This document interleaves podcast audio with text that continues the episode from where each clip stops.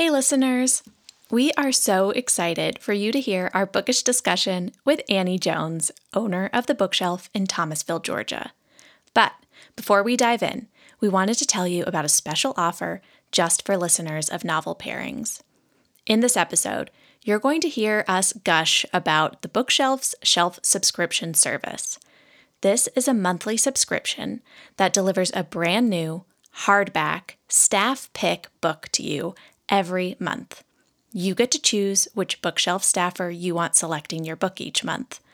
I'm a huge fan of the Annie box, and I gifted the Annie box to Chelsea for her birthday this year. But there's an option for every variety of reader. Or you can let the bookshelf team surprise you each month. A shelf subscription is a wonderful gift idea for any book lover in your life, or a great way to jumpstart your own reading in 2021. Right now, listeners of Novel Pairings can get 10% off your purchase of a shelf subscription with the code NOVELIDEA2020. This offer is good until the end of January, but we think you'll want to act now because a shelf subscription box is a perfect last minute holiday gift. Be sure to use code NOVELIDEA2020, that's in caps and all one word. You can find it in our show notes to get 10% off and give yourself or your favorite bookworm the gift of their next great read.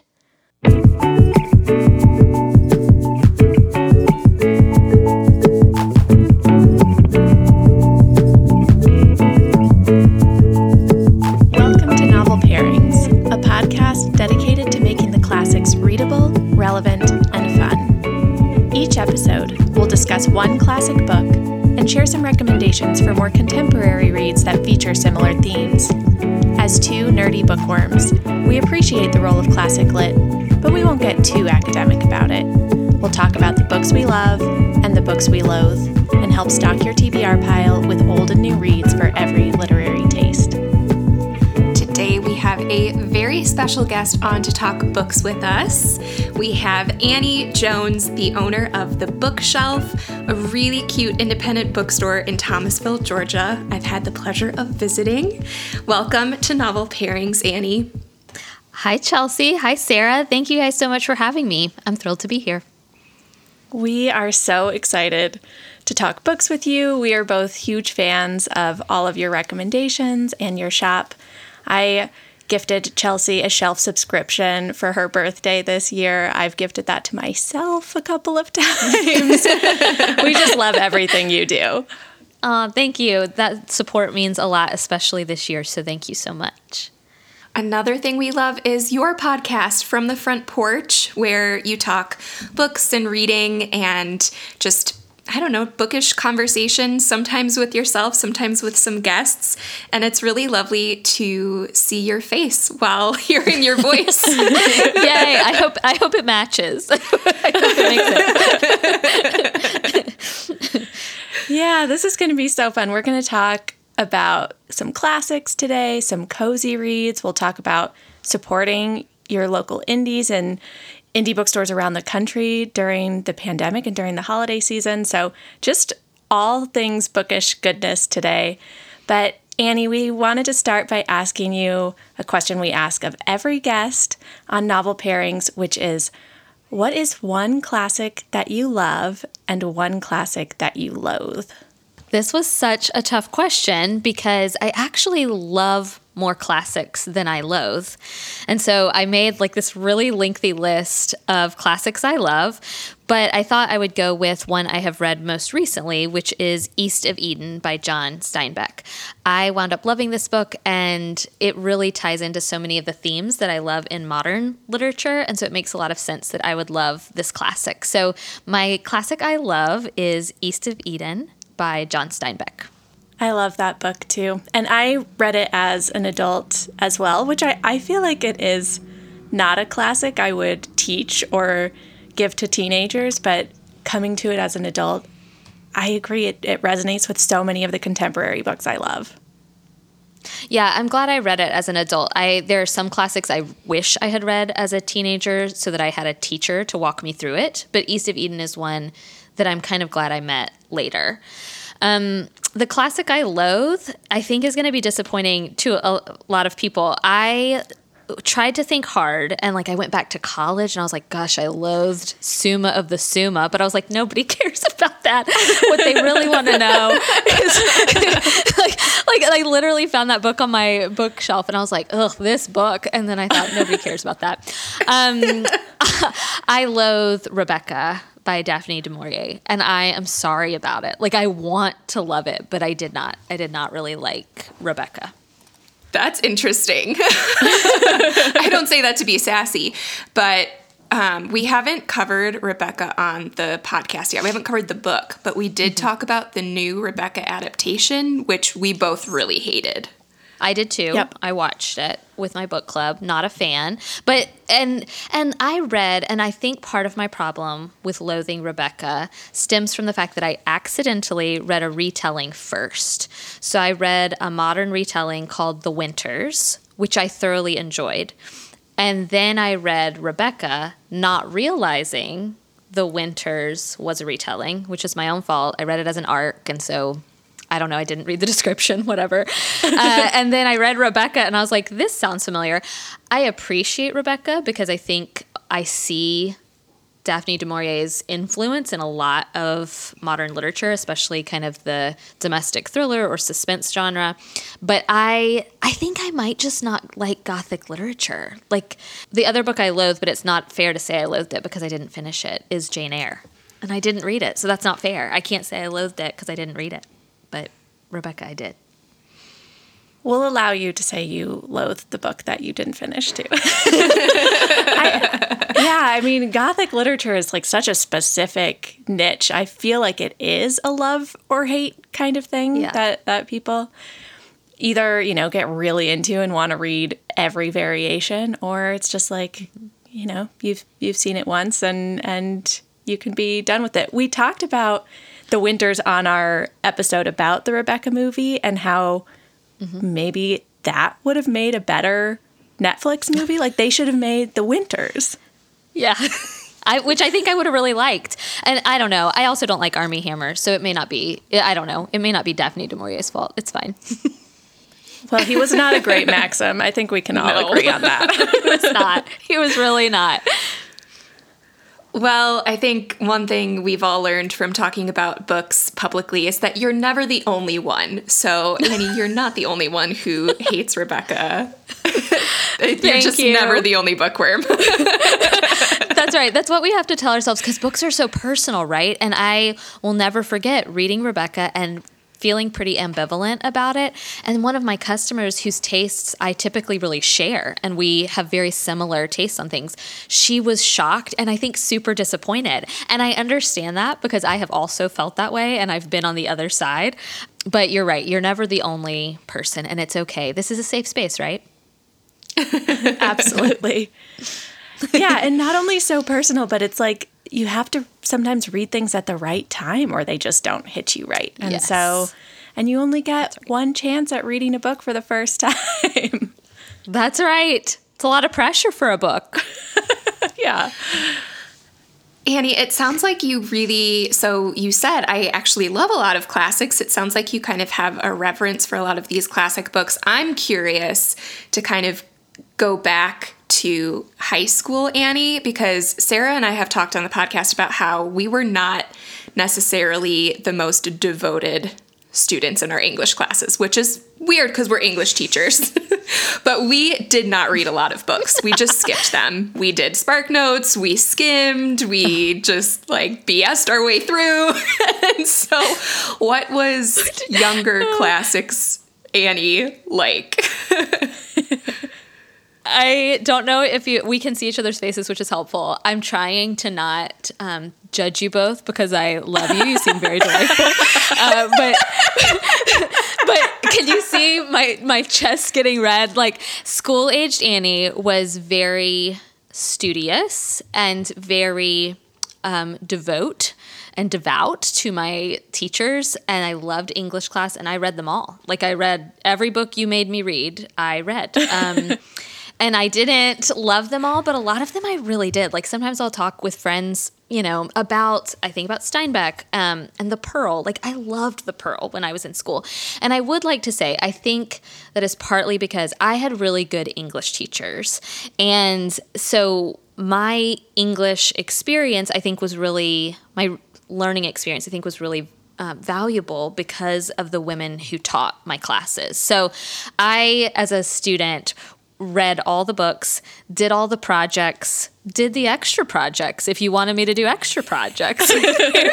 very, uh, I designed a beautiful book cover for The Scarlet Letter, which I adored. Uh, and so I was very nerdy and very, I think it's more than nerdiness. I, I think it's very devoted to um, to my classes, I guess. I don't know. I definitely, maybe I would speak differently about something like physics class or chemistry class, but when it came to English class, I was there reading all the books, maybe being sadly a little more judgmental than I should have been about kids who read Spark books or uh, Spark Notes, but I won't judge you now. I'm, I'm a better person now. that is so funny. Yeah, I I haven't totally unpacked what it was that made me not read all of the books in my English class because I was a huge reader in high school. I think it was just kind of a like I'd rather mm-hmm. read my own books or maybe even thinking I knew better than some of my English teachers about what was a good book. Like I think I was like just a huge snob. And I wished that I had read more of what I was assigned in English class because you know having that breadth of knowledge. And as a as an avid reader and you know book person now i wish i had i don't know just appreciated the opportunity to just be reading and talking about books you know, I look back and I think actually for me, what I did not enjoy as much was summer reading. And I think that is because summer required reading felt like now you're interrupting my personal reading time. And I do what you ask me to do all school year long. I, I mm-hmm. perform and I do what I'm supposed to do. And summer, I should get to read whatever I want. And so, what I do recall having more difficulty with was the summer reading. And I honestly think that's also because there's no teacher to guide you through that then. So, you're reading it and you're reading it kind of in a vacuum all by yourself. Maybe you're filling out a journal or writing a paper or something, but no one is walking you through these books. And so, for me, in school, like during the school year reading, I was there for that, but it was summer reading, required reading that was a little harder for me. So, as an adult reader who's not sitting in a classroom, how do you tend to approach the classics and read them and integrate them into your reading life now? What do you do to get that experience and that learning experience that you crave? I think the number one rule for me when I'm reading a classic as an adult is to do it either as a duty or responsibility, which I think is what I basically just confessed to you in this little therapy session we're having. I am very duty driven, and I think it was assigned to me, and so I did it. Um, and I feel the same way about reading classics now. If it's something I'm reading for the podcast or reading for a book club, I will read it, I will do it. I also think the other rule that I have found to be true for me or the principle I have found to be true is to read it with another person. So, just like I loved reading classics under great teachers, I also like reading classics now with fellow avid readers. So, Hunter, who people might know from Instagram, Bookstagram at Shelf by Shelf, he is a dear friend of mine, and he is actually who I typically wind up reading classics with. So, if it is something to which I am duty bound, then I will do it and I will read it. Or if it is something I really want to read, I typically will grab somebody to read it along with me. And often that winds up being Hunter, who is such an thoughtful, avid reader in his own right. And so I guess it kind of almost replaces that student teacher relationship that I used to have. And now it's another reader who's smarter than I am, wiser than I am, and who will bring new light to the subject matter and we can discuss it together. Because that's my favorite part about reading, I think, or one of my favorite parts is getting to discuss it and share those thoughts and ideas with other people. Yeah, especially with classics. I mean, Chelsea and I have talked a lot about like what does a classic even mean and something that we kind of come back to is you know a book that never stops saying what it has to say but it mm. also is a book I think that says something different to different readers. And so it's so valuable yes. to have another perspective to discuss when you're talking about classics. Yes, and I love it because Hunter and I are really good friends who also, I think, have pretty different worldviews even. And so we approach these classics in very different ways. And i love that because he opens my eyes to new things and i hope I, I hope i do the same for him. I hope it's a kind of symbiotic relationship. But that's definitely my preference when reading classics as an adult.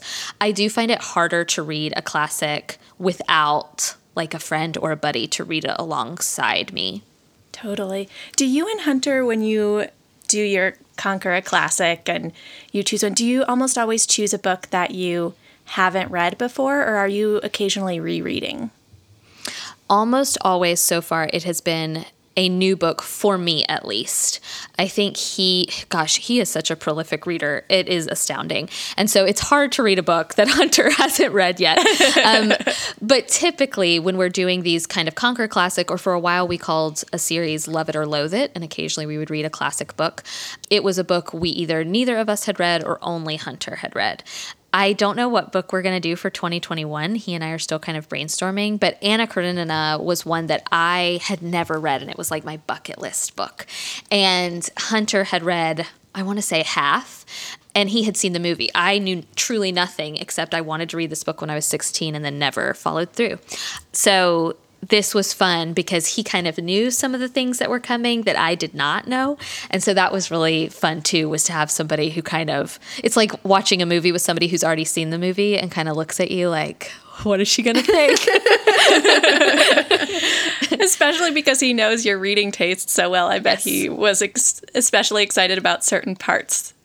yes, very much so. Well, speaking of talking about the classics together and bringing them into conversation, Sarah and I are about to record an episode about Little Women, which is a classic that we've both read before and had some mixed feelings on. And so, part of why we were really excited to bring you on is because of your unabashed enthusiasm for Little Women. And we definitely wanted to highlight that and spread the joy for that book before we get a little bit critical about it on the podcast. so, can you tell us a little bit about your love for Little Women? Yes. I, and look, I think every classic, every book really deserves and needs to be read with both maybe unabashed enthusiasm, like in my case, but also a critical eye. Like books are deserving of both of those feelings um, and both of those ways of analyzation. But I adore Little Women, partly, I think, truthfully, because I first read it when I was eight years old.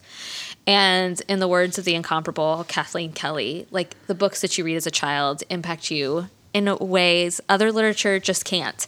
And I, that is the first book I remember like hiding in my closet to read while I was supposed to be in bed, like with a flashlight, kind of stereotypical thing. It's the first book I remember feeling deep feelings about. I had read American Girl books, I had read, you know, maybe some other children's lit, but this is the first book I think where I started to feel like adult feelings. Like I cried over Jo and Laurie, I was distraught about Beth. Um, I felt seen in Jo. And so I I just remember as a kid who didn't have a ton of feelings, like like didn't uh, like a pretty kind of low key kid. I just remember this book brought out a lot of feelings in me, and then I've reread it countless times, which I do not normally do. But I think because I read it so young, I have been able to kind of revisit it over the years. And so that I think is really where my true adoration for it comes from. I read it as an adult now, and certainly have occasional mixed feelings about what I'm reading, but mostly there's just something about that nostalgia and that feeling seen and understood as a kid that I just don't think you can forget. Yeah, I remember seeing. So Chelsea and I, I think both read Little Women as adults for the 1st mm-hmm. time. And when I saw the new Greta Gerwig movie, that was the first time I just had this ache that I so wish I had read Little Women as a kid because I think I probably would have have loved it and I I don't know like I feel like I had almost FOMO for like looking backwards and wishing I could be nostalgic about this story. Yeah, I love the Greta Gerwig adaptation. I think we're going to talk about it a little bit later, but I think some of the simplicity. So Hunter is a good example of somebody who read it. He also read it in adulthood for the first time, and I, he talked to me about it because he knows, obviously, I'm not shy about my love for that book. And one of the things that I think comes up, and I don't know what your own criticisms are or will be, but something that came up with him was kind of the moralistic simplicity of the book. Like it's very goody two shoes in parts. But I, at eight years old, was a goody two shoes. Like I, I that very much spoke to me like what right and wrong looked like and and what's valued and what's not. And as an adult i think those things are a little bit more gray and a little more complicated than maybe little women suggests um, but i think as a kid when you're just starting to feel your way into i don't know a moral compass and what truths are going to guide you i think it met me at a time where i fully felt understood by that, by Louisa May Alcott's stances she was taking. Do you find that you take something new away from your rereads, or is it primarily the nostalgia that that is there for you? I think primarily for me, it is nostalgia.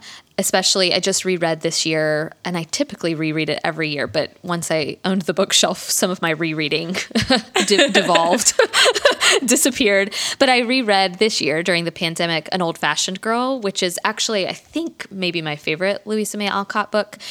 And it was interesting rereading Little Women, rereading An Old Fashioned Girl. Normally, I read those for nostalgia. But this year, I think I saw some of those adult characters in a new light. And I don't know if we have Greta Gerwig to thank for this or not, but I found myself especially drawn to Marmee's role in the book. And I wonder if the older you get, this is a silly comparison, but I'm a big Gilmore Girls fan and I was around 16. okay, good. I'm only giggling because you're not the first guest to bring up Gilmore Girls, and we strongly encourage yeah. it. We love Gilmore okay, Girls too. okay, good. So I reread or rewatch Gilmore Girls pretty regularly. I first watched it as a 16 year old, Rory's age. Now I am 34 much closer, even dare I say, gasp, older than Lorelai was at the start of the series. And so the older I get, it's the the more I start to pay attention to Lorelai's storyline, if that makes sense, and the the occasionally more silly Rory's storyline seem. I don't want to dismin- diminish them, but I feel the same way I think about some of these classics when I reread them, especially books like Little Women or An Old Fashioned Girl or Rose in Bloom or Anne of Green Gables, books where the protagonists were about my age when I was reading them. And now I'm reading them as an adult. And so I'm looking at those adult characters a lot more than I used to. And I think so much of it depends on not just your age, but just what's going on in your life and going on in the world at any given time when you pick up a book. Because I read Little Women maybe like four or five years ago. Mm-hmm. And then saw the Gerwig adaptation. I loved that movie. Mm-hmm. And now I, I didn't pick the book up to read again, but I've been reading retellings and adaptations mm-hmm. in preparation for our episode. And I think that partly because of just pandemic life, the simplicity of the story, the comfort of togetherness, and like you were saying that black and white right versus wrong yeah. and you know making for easy decision making. Yes. all of that is way more appealing to me right now in this moment than it mm-hmm. was when i first read the book. Yes. And and there are even some other personal things going on like when i first read the book my husband was deployed over christmas time and i knew i wasn't going to see him and then now I've been thinking about Little Women, and I know that he's going to be home by Christmas, mm. just like their father. Yeah. In that beautiful scene that made me bawl when I watched the movie the other day. and oh, you're so not it's alone. just so it's just so different depending on what's going on in your life too. Yes, I think that's a great point. It, you're right. It's not just about age, it's about where that book meets you and where that book finds you. And that's true of all kinds of literature. But I think there's a reason that after not rereading An Old Fashioned Girl for years because of the bookshelf, I picked it up this year. And I think that's on purpose. I think that's because in the middle of global upheaval, I sought comfort. And that book is simple and pure, like the purest of the pure. And I needed that and and found it to be oh, just so such a warm blanket of a book. Well, Annie, you've been touching on this a little, but I'm just curious how you see the books you loved as a young reader reflected in some of the books that you love now as an adult. I love this question because it really made me have to think. And I actually had thought of something similar earlier this year because we at the bookshelf have been rereading, in my case, rereading the Babysitters Club books for a book club we've done. And that has been the biggest delight of this not delightful year. like, I have found such solace in those books. And there was a great New York Times article about how the Babysitters Club made this writer a literary fiction lover. And I devoured the article because I was like, oh my gosh, did reading the Babysitters Club books affect my adult reading habits? And the point this New York Times author was making was that the Babysitters Club is told from different perspectives and mm-hmm. you get different authors' viewpoints. And so you learn different narrative uh, voices and storytelling ideas. And so I realized, oh, did do I love literary fiction because of these books I read as a kid? I also think about, you know, the purity and simplicity of Little Women. There's also a lot in there about morals and faith.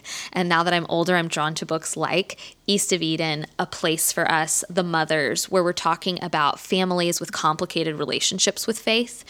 I think about Franny and Zooey, one of my favorite classics that I read as a teenager, and that is nothing more than a dysfunctional family. And I love nothing more than a literary dysfunctional family.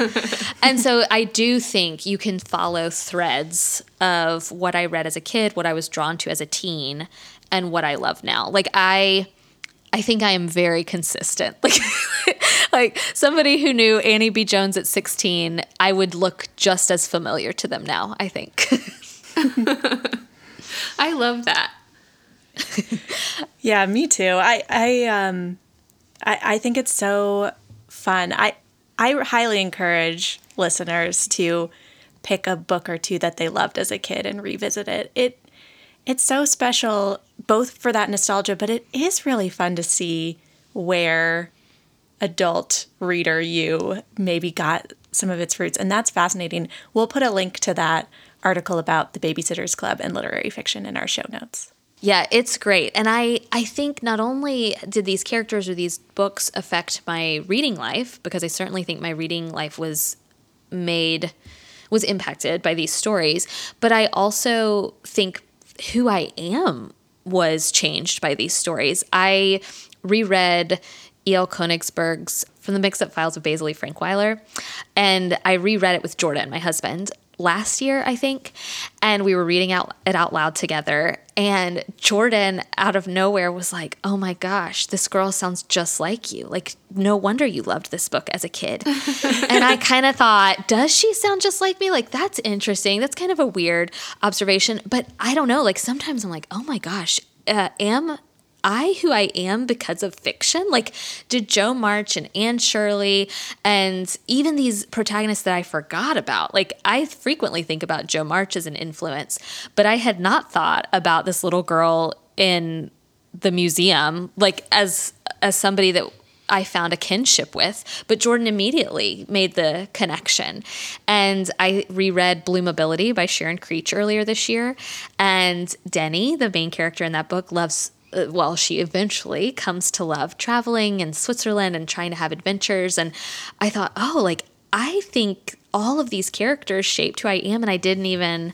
I don't even think I fully realized it. The big ones, like Jo March, stand out, but I think even these smaller characters or these quieter books, I think made an impact too. Mm. I love Bloomability, and I went and got it from my mom's house because of your, I think you mentioned it on your podcast yeah. at some point, And I was like, oh, I haven't read that in so long. And so I went and got my copy. And I still haven't reread it, but I want to. Oh, to. it's a delightful reread. It really it holds up, I think. Oh, I'm glad to hear that. Before we talk about some book recommendations, I do want to talk about books, but can we spend just like a couple minutes talking about the Greta Gerwig Little Women adaptation because it's so good? And I just feel like I can't be in conversation with Annie B. Jones without talking about it. like it would be a Yes, waste please. if we didn't say. because I think it's brilliant and I as someone who didn't necessarily love the book when I first read it, mm-hmm. that movie I I love that movie so much. Like I'm ready to rewatch it again and I just watched it last week. Yeah. I could rewatch that movie, and I have. I have rewatched that movie probably a dozen times. I own it digitally. I own it on DVD. Like you, you, you name it, I have. I have bought in. Um, I came of age probably the same time you guys did with the 1994 Little Women adaptation. And I am not here to throw shade at that adaptation, but I will say I just liked it. I never quite fell in love with it. And I don't, I couldn't even really put a finger on why. I don't know. Um, I have a weird thing with Winona Ryder where I feel kind of ambivalent. So maybe that's part of it. I'm not sure. But when I saw the Greta Gerwig adaptation, I went with my cousin to see it in the theater. My cousin is a notorious crier. She is far more emotional of a person than I am. She is more sensitive, more tenderhearted. I notoriously have a heart of stone. And so we went to watch this movie together. And there is a scene with Marmee and Jo relatively early on in the film. And I began truly sobbing at that point in the theater and did not stop. Till the end. and the lights came up in the theater, which, gosh, I miss theaters. The lights come up in the theater, and my cousin looks over at me, truly appalled and stunned, because normally, if anything, it is the reverse. And like, I am the soother, and she is the one needing to be soothed. And this was very unusual for us in our relationship.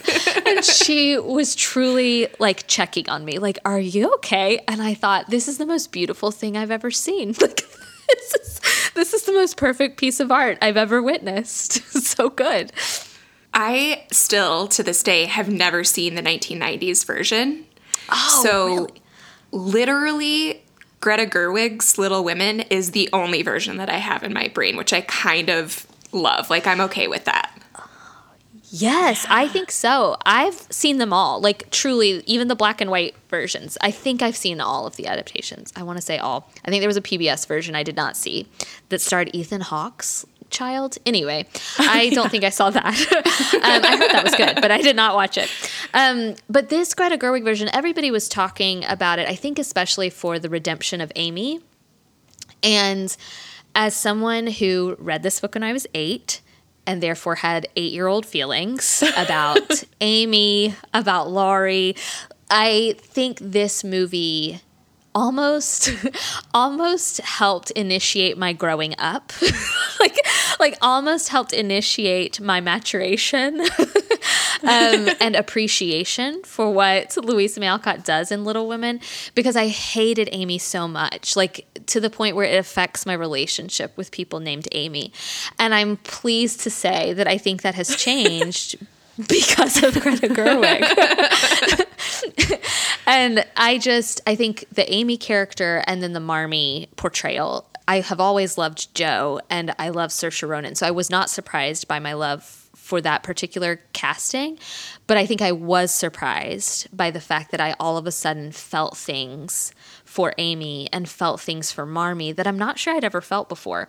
Yeah, I am. I'm not an an expert in the book itself, and I think I am going to try and do a quick reread before we record our episode on it. But I've been reading Meg, Jo, Beth, and Amy, the work about Little Women, which I'm loving, and I'm I'm starting to feel a, even a greater appreciation for the Greta Gerwig movie because it seems like she is both very faithful to the spirit of the book, but also very faithful to Louisa May Alcott and maybe hit some of the scenes that probably Alcott loved and wanted to be celebrated more, but weren't necessarily like the shining stars as young girls were reading the books, like the scenes with Jo and Marmee or yes. I, it just it feels like she she gets the author and the book so well and she fuses them into this really special rendition.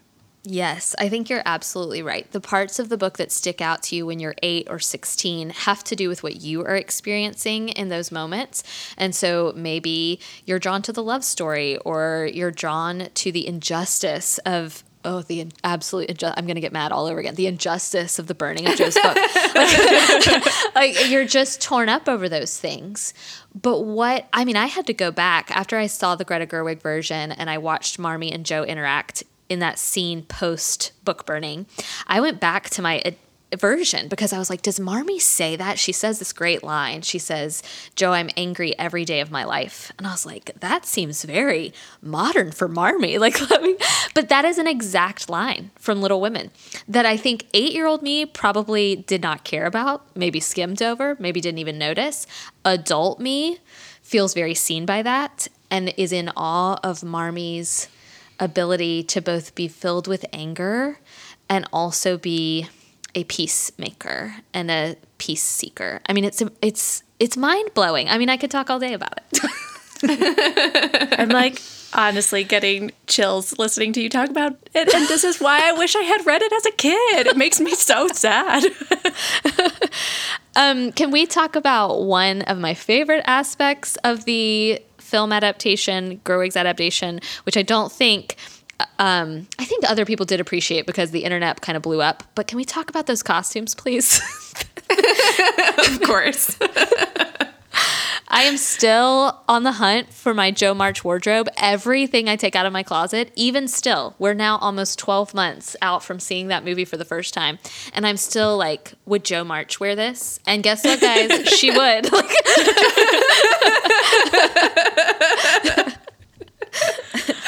I oh love oh that. Goodness. I mean, that plus Outlander, I'm just desperate for like a beautiful knit cowl that yeah. I can wear. I I want a vest. I love coats.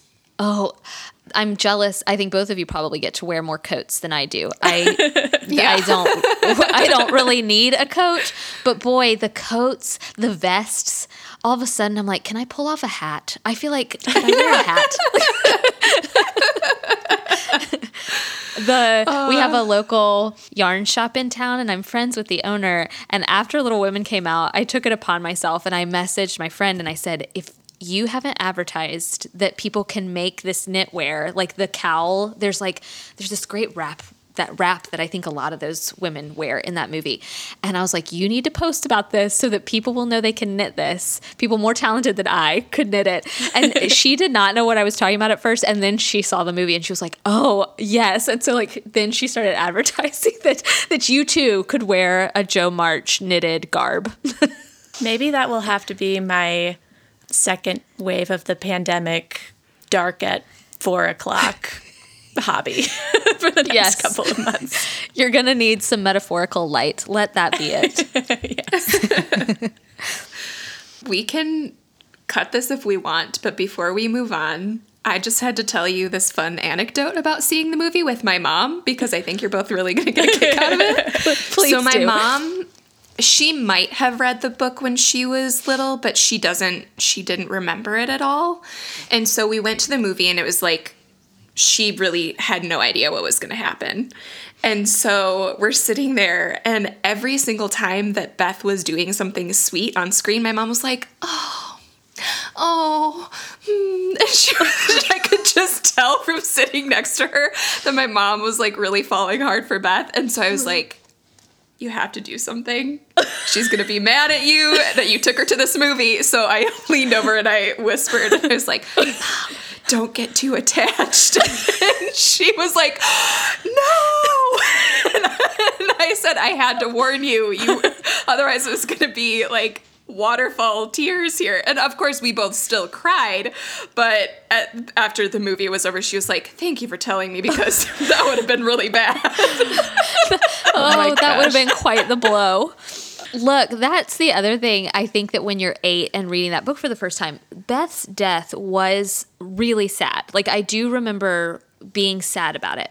But perhaps in true eight year old fashion, I remember being sadder that Laurie chooses Amy. Like, I remember that affecting me more deeply. And I think it may have been because at eight, I did not have experience with death. Like, I'm not sure. I obviously knew what it was and could process it, but perhaps not fully process it. And every reading as I get older, the death of Beth is far more moving to me. And I think that's part of the reason I sobbed so deeply in the Gerwig adaptation because I saw the 1994 version in 1994 and to see it as an adult now having lived through grief and now having lost people I think it just I mean it is truly devastating and to and to understand that she was essentially a, a child and what she had to suffer and so I do think those scenes mm, did not really move me very much before, but in adulthood moved me deeply. I listened to, I don't know if you guys ever listened to Pop Culture Happy Hour, the uh, Linda Holmes NPR podcast, but they did an episode on Little Women when it came out. And they talked, of course, about the redemption of Amy, like you were saying, Annie, but they also were talking about that, you know, they were saying redemption's not the right word, but just this kind of different angle of Beth, where she she felt a little yes. bit more human in the yes um, in the Gerwig adaptation, whereas for me in the book and in the 1994 movie, she felt more like a symbol, like the symbol of, yes. of goodness. And I loved seeing her a little bit more silly and just just a more complex personality in the Gerwig version. Yes, I completely agree with that. Like as much as we talk about Amy and Marmee, Beth often, I think, because of her storyline, gets the short end of the stick. Like, we don't really get a ton of depth to Beth. But Gerwig somehow, and I think you're right, like ties into Louisa May Alcott, and I think is reading things perhaps the way Louisa May Alcott wanted them to be interpreted and read. I don't know, maybe I'm overstepping there. But I found Beth in this adaptation to be far more moving and relatable. And I, I found her to be a character who was endearing rather than just kind of this almost this is going to sound weird but like this sickly angel who like who like mm-hmm. saves the mm-hmm. family i don't know yeah totally yeah i completely completely agree and i think i mean i don't have the authority to say this either but i think you're right that gerwig reads the book the way alcott wants readers to mm-hmm.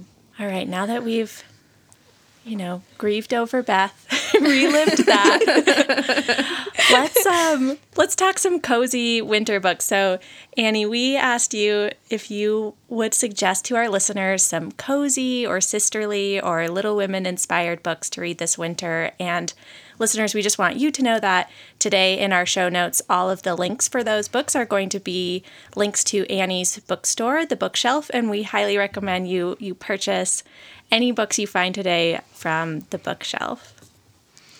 Thank you for that. That's so generous and kind and so helpful to our indie bookstore. So thank you.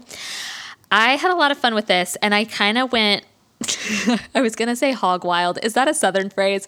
I went hog wild. and I'm going to start with definitely a Little Women adjacent title, but then I kind of I used my imagination a little bit, and I'm gonna make some recommendations based on what I think Jo and Louisa May Alcott might recommend. Oh, we love that. Okay, good. So my first recommendation is the Little Women adjacent book, which is Jo and Laurie. I love this book. It is a young adult book, and it is not for the Little Women purists. Like this is fan fiction unabashed fan fiction. For those of you who, like me, read this book as a child and never understood why Jo and Laurie can't make it work. Like you just not understand. And I read this book right before I think the pandemic broke and I sat I remember vividly like I sat in one of my comfy chairs at my house and I read it from start to finish in one sitting. And it's exactly the fan fiction 8-year-old me wanted, but it's also really well written and very much an appreciation for the work itself. So I think at first I thought this is going to be fan fiction that maybe almost does Little Women a disservice, like almost because the fact is Louisa May Alcott didn't want Jo to be married, and then when she did, she picked an old professor. Like she did that on purpose. Um, and so I was worried how I would feel about this total reimagining. But the way these authors did it, I found to be really touching and very true in as much as you could be to the intent of the rig- original work which i found really fascinating how they were able to toe that line. So Jo and laurie which is a young adult book would be great cozy reading this time of year too. It's very comforting a lot like little women is comforting to me. Then i kind of went in different directions. So i thought what book would i gift all of the Alcott sisters. Like, what book would Jo gift her sisters? And I thought she would gift What Kind of Woman by Kate Baer. Uh, this is a new poetry collection out by Kate Baer, who is, I feel like she came to prominence on Instagram. I used to follow her blog like bajillions of years ago. And she writes poetry in a way that is accessible for somebody like me who may not be a huge poetry reader, but also I, my bookshelf staffer Laura loves this collection of poetry, and Laura is an avid poetry reader. So Laura and I kind of approach it from different angles. But I think this collection is outstanding, and it is all about the different phases of womanhood. And so each section is kind of a different phase of womanhood. And even if you've never, maybe like there's a section on motherhood that is not particularly applicable to me. And yet I found all of those poems to be extremely moving and thoughtful. So I think wherever you find yourself, I think you would appreciate this book. And I can very easily imagine Jo passing this out to her sisters at Christmas. It just seems like just the kind of book Jo would gift her sisters. And so that's What Kind of Woman by Kate Baer. Have you either of you read that yet or are you familiar with it? I know her poetry, but I haven't read her collection yet. I've just I just follow her on Instagram. Yeah. Same. I I think the collection is really great. Now, if, if you're familiar with her on Instagram, it won't be a surprise to you. Like a lot of the poems she's been posting on Instagram have made their way into the book.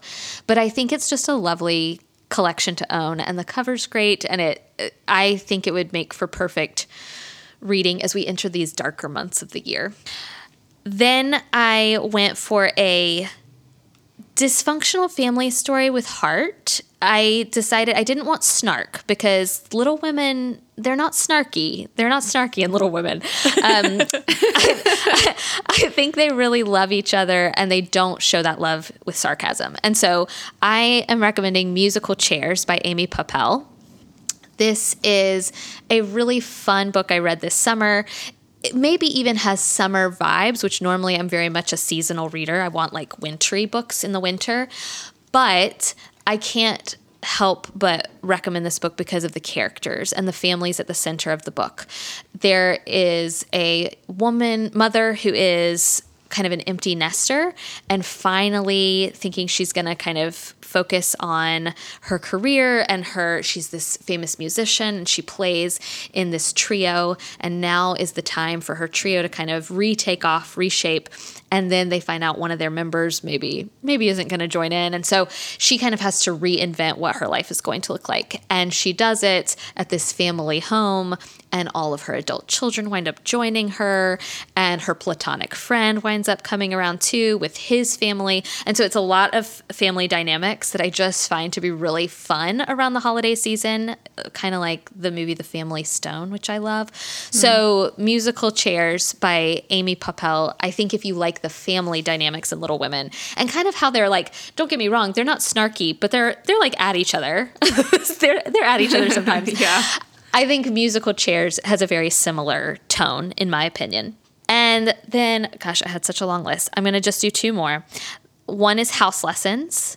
This is a great book, and I about a home and about what home means. And it's nonfiction, kind of memoir, but also I call it my favorite like liberal arts book of the year. That's a phrase that the author generously gave me where this book has so much in it. It's more than just a memoir. It is nonfiction about architecture and design.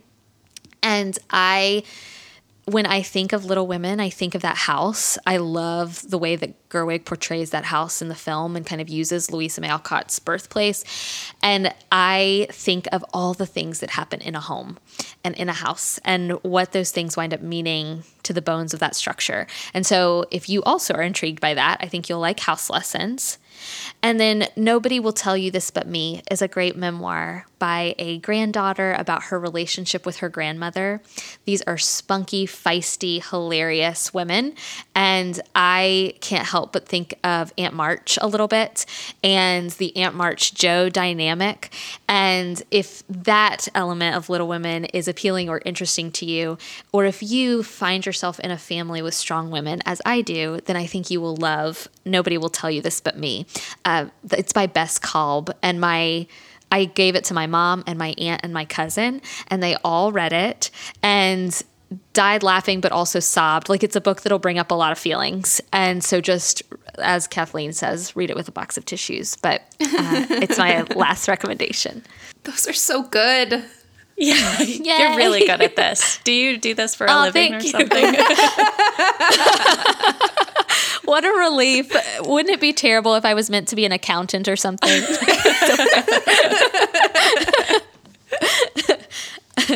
well, I um I'm definitely going to add a few of those to my own list. They sound fantastic. And we we also asked because our episode's dropping right before Christmas, if you had any other book recommendations that you think would make particularly good gifts, I, I think a lot of the ones you shared would. And I also just listened to your gift guide episode of From the Front Porch. So we'll refer readers to that episode as well. But if there's we we just can't get enough book recommendations around here. So if you have any particularly giftable books to share, we'd love that. Okay, I did think of two fiction titles that I truly think are accessible to almost any reader, and that I think is the key, right? We get a ton of customers at the bookshelf this time of year who really have no idea what book their wife or significant other or friend or family member last read. They don't really know what tastes they are, they have.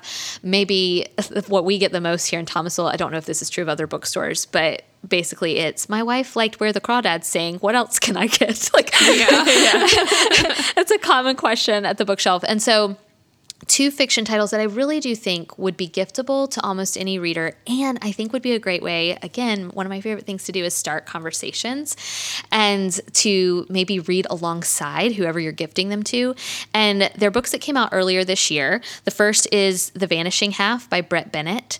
I think this book is beautiful literary fiction, but I also do find it to be really accessible.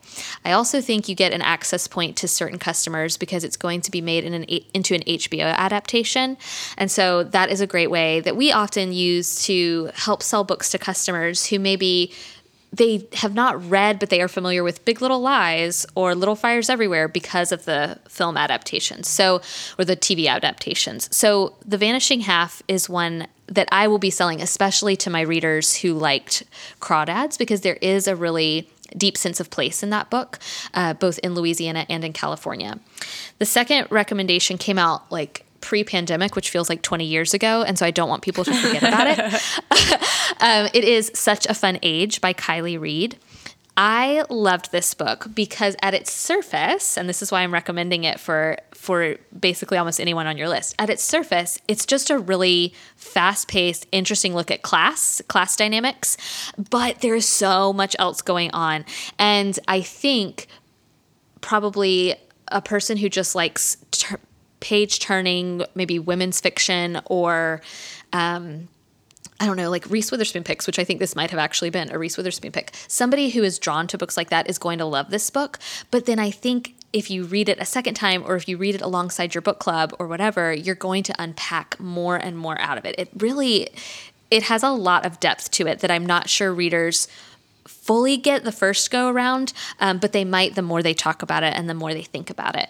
So those are my two fiction picks. And then I'm also recommending Ex Libris, which I did mention on the bookshelves um, podcast episode about uh, gifts because I think this is a good book just for your avid reader. It's a collection by Michiko Kakutani. Uh, she is a former reviewer for the New York Times Book Review, and this is a beautiful but inexpensive collection of essays about some of her favorite books of the last several years. And it's got like an essay by her and then a beautiful illustration of the book itself. So it is gorgeous, but also a great price point and really great for people who know they have a reader in the family, but do not know what that reader particularly enjoys or what genres they are drawn to. And then, last but not least, because along with an obsession with Little Women and Louisa May Alcott, I do have an obsession uh, for the royal family. And so I have to recommend HRH by Elizabeth Holmes, not the Elizabeth Holmes of Theranos fame. uh, Elizabeth Holmes, who is a former, I think, Wall Street Journal reporter, maybe Washington Post reporter, and she has done this gorgeous book about fashion as it relates to the royal family, particularly the women in the royal family. What I do love about this book, though, and I don't think you can get just from seeing the picture online, is that it is more than a coffee table book with beautiful pictures. It certainly is that, but you really, when you start flipping through it and reading the book, you really realize how talented Elizabeth Holmes is as a writer. And it has great narrative and narration about Queen Elizabeth, Princess Diana, uh, Meghan and Kate. And so it is delightful. This is a great book to give the royal enthusiast on your list. So I did have to just plug that one because I'm so excited about it. I already I pre-ordered my copy. Very excited. those are such those good are, recommendations. Yes, those are amazing. I was especially excited about your fiction picks, The Vanishing Half and Such a Fun Age, have made appearances as pairings mm-hmm. on oh, the podcast. We paired The Vanishing Half with Passing, and Such a Fun Age we actually paired with Emma by Jane Austen. So, oh, fun. Those are so good those are great matches. I, I have not read Passing, but it is on my list because somebody just pre ordered it the other day. So it's come across my radar a few times where I'm like, oh, is this serendipity? Do I need to? Maybe it's time. But I adored those two fiction books. And I think in a pandemic world, perhaps more than ever before, some books got lost in the shuffle. Uh, and I don't, I don't know that either. I think both of those were pretty big titles that publishers pushed. And so I'm not sure that those particular titles got lost in the shuffle, but publishing in general was just a little all over the place this year through no fault of its own. And so I just want to keep seeing the praises of these works that I really enjoyed. All right. Well, speaking of some publishing trends and kind of how to support the book industry this holiday season, are there any other suggestions you have for our listeners in how to support the bookshelf or other indie bookstores during the holidays? Yes, absolutely.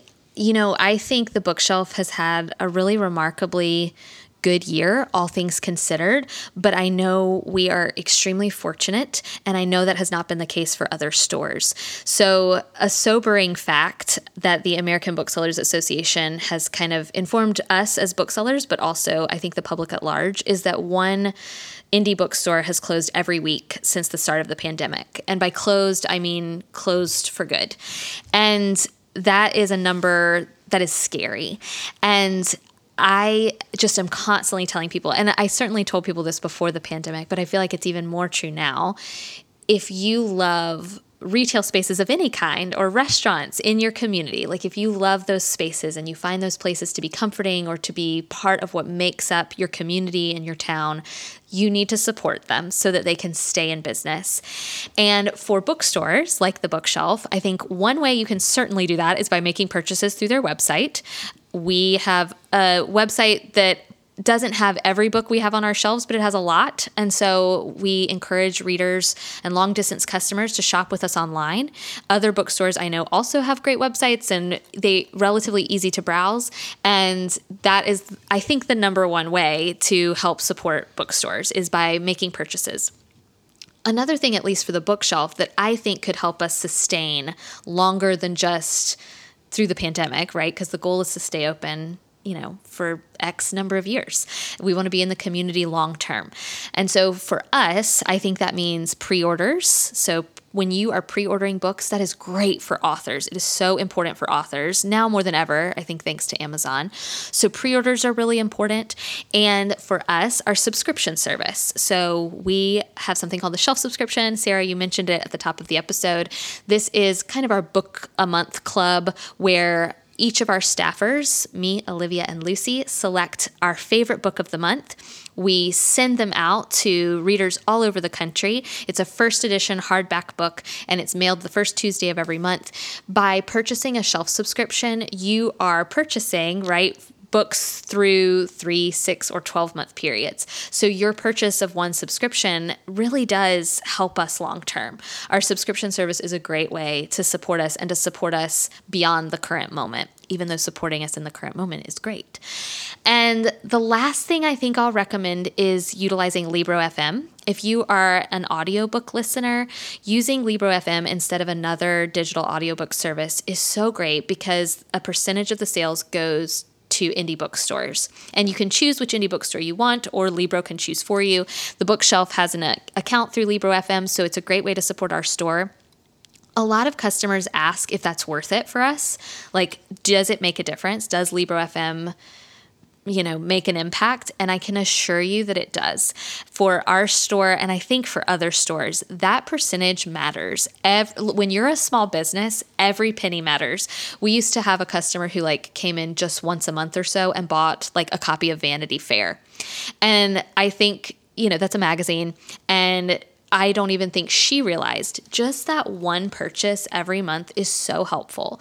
Small independent businesses, we are trying to keep our lights on. And so every purchase you make matters. So through Libro FM, when you download and buy a book or a membership through them, we get a percentage of those, those sales. And those percentages, that percentage adds up and really does make an impact. So supporting your local independent bookstore and if you don't have one, consider supporting the bookshelf. You can do that through Libro FM, and I think that's a great service. I also love that they're a family owned business too. So I think they understand the small business model and they have great customer service too. I use them and highly recommend that service. Yeah, we we're huge Libro fans. We plug them all the time here. You can get to your first two audiobooks for the price of one with our link in our show notes or our code novel pairings, but it is really nice to know from a bookstore owner that it does make a huge difference. Because as a purchaser you think you're making the right decision but of course like you're saying people do wonder like does it really matter? And i'm so glad to hear that it adds up for you guys Yes, I think you'll see on the internet, right? Sometimes this thing going around that says, oh, like every time you make a purchase from a small business, a, a, person does a happy dance or something like that. Like, I feel like I've seen that meme. And the truth is, absolutely yes. Like, every time an order comes in through our Squarespace, like, it is a jolt of, okay, we're doing something right. We can keep going, we can keep functioning. But it's more than a happy dance, right? It's employing people. It's putting money back into our communities. It's using our community resources well. Like the small businesses I love and respect the most do a really good job of living and working in the communities they are a part of. And so when you purchase from a small business, it's more than a happy dance you're evoking. Like you are changing communities, you are building up cities, you are making a difference in the employment of people. And so I, I think that's the other thing. It's it definitely makes me want to do a happy dance, but it also means I can pay my bills, I can pay my taxes, and I can keep supporting the city of Thomasville. And that's really important to me. Thank you for sharing all of that. It it really means a lot to have that perspective and to feel like you're doing something for the good of your community when you're purchasing books for your own shelf. It seems like something selfish to to be a book hoarder a little bit, but it, it is really good to hear that it's it's something that fosters community and helps people keep their jobs. So yes. thank you for sharing. Absolutely. And I, I want to give one added plug for those shelf subscriptions that you mentioned, Annie. I just think this would be such a good gift, especially right now, to you know give to a reader in your mm-hmm. life, and they know for the next you know one or two or three, however many months you you gift, they're going to have something to look forward to. Like there, it's just it's such a nice treat in pandemic times to have something like that in your life. So I think I'm going to add so that to my, my Christmas list. it's so true. I can attest because Sarah's gift really did help me. My birthday is in March, and so oh. that first subscription box in the next in the next really was lovely to look forward to, and it made such a difference early on in pandemic life when everything felt so weird. and you've heard Annie recommend books, so you know that they're doing a good job selecting books yes. for these boxes. so, after we sign up for Libro FM, after we make our holiday purchases from our local bookstores, another way to show support is just the free, simple stuff like shouting out your favorite bookstores on social media, liking their posts, and sharing their content with friends. So, Annie, we would love to know where people can go to follow the bookshelf, to find your podcast, and find you, just to do those really easy, simple, free things to show our support. Yes, that's a great point because I know that in a pandemic year, not everyone, right, can go buy a shelf subscription. And we get that. There are so many free ways to support small businesses. So to support the bookshelf, you can follow us on Instagram at bookshelftville. Liking posts, I've heard saving posts is so helpful for the algorithm. So you can follow along there. You can also follow me personally on Instagram at Annie B Jones 05. I mention that because I do occasionally post book reviews. And so if that is your thing and if you like to hear reviews, then you can follow me there. You can also access the bookshelf's website at bookshelfthomasville.com. Our store podcast, as Chelsea and Sarah mentioned, is From the Front Porch, which you can find on iTunes, Spotify, wherever you get your podcasts. Or if you're like your, my mom, you can download it from the front porch podcast.com and listen to the episodes straight from the website. so if you're not podcast savvy, just go to from the front porch podcast.com. Uh, and that's where all of our show notes and past episodes are as well. Thank you for that, Annie. You definitely, if you like listening to Chelsea and I talk about books, you will love listening to Annie talk about books. So definitely check out From the Front Porch. And Annie, this has just been so delightful. I can't thank you enough for coming and talking books with us today. This has been so fun. This came, your request to chat came in my inbox, and it's the time of year where like the inbox is starting to get overwhelming and you know i'm having to pay a lot of bills and it's very hectic in the store. And so to see this request i immediately i have um, michelle who kind of helps me keep track of my schedule. And i told michelle i was like do whatever it takes block me out time so that i can talk about little women with these women. Like so thank you so much for having me this has been so delightful and such a treat. So thank you very much. Oh, well, now we feel special. Thank yes, you so much do. for making time. thank you.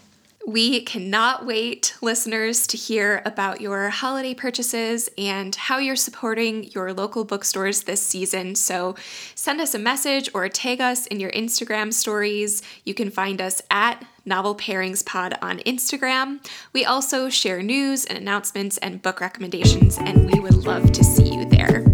We also cannot wait to talk about Little Women next week, so stay tuned for that episode. And please keep spreading the word about novel pairings by sending your friends a link to an episode or writing a review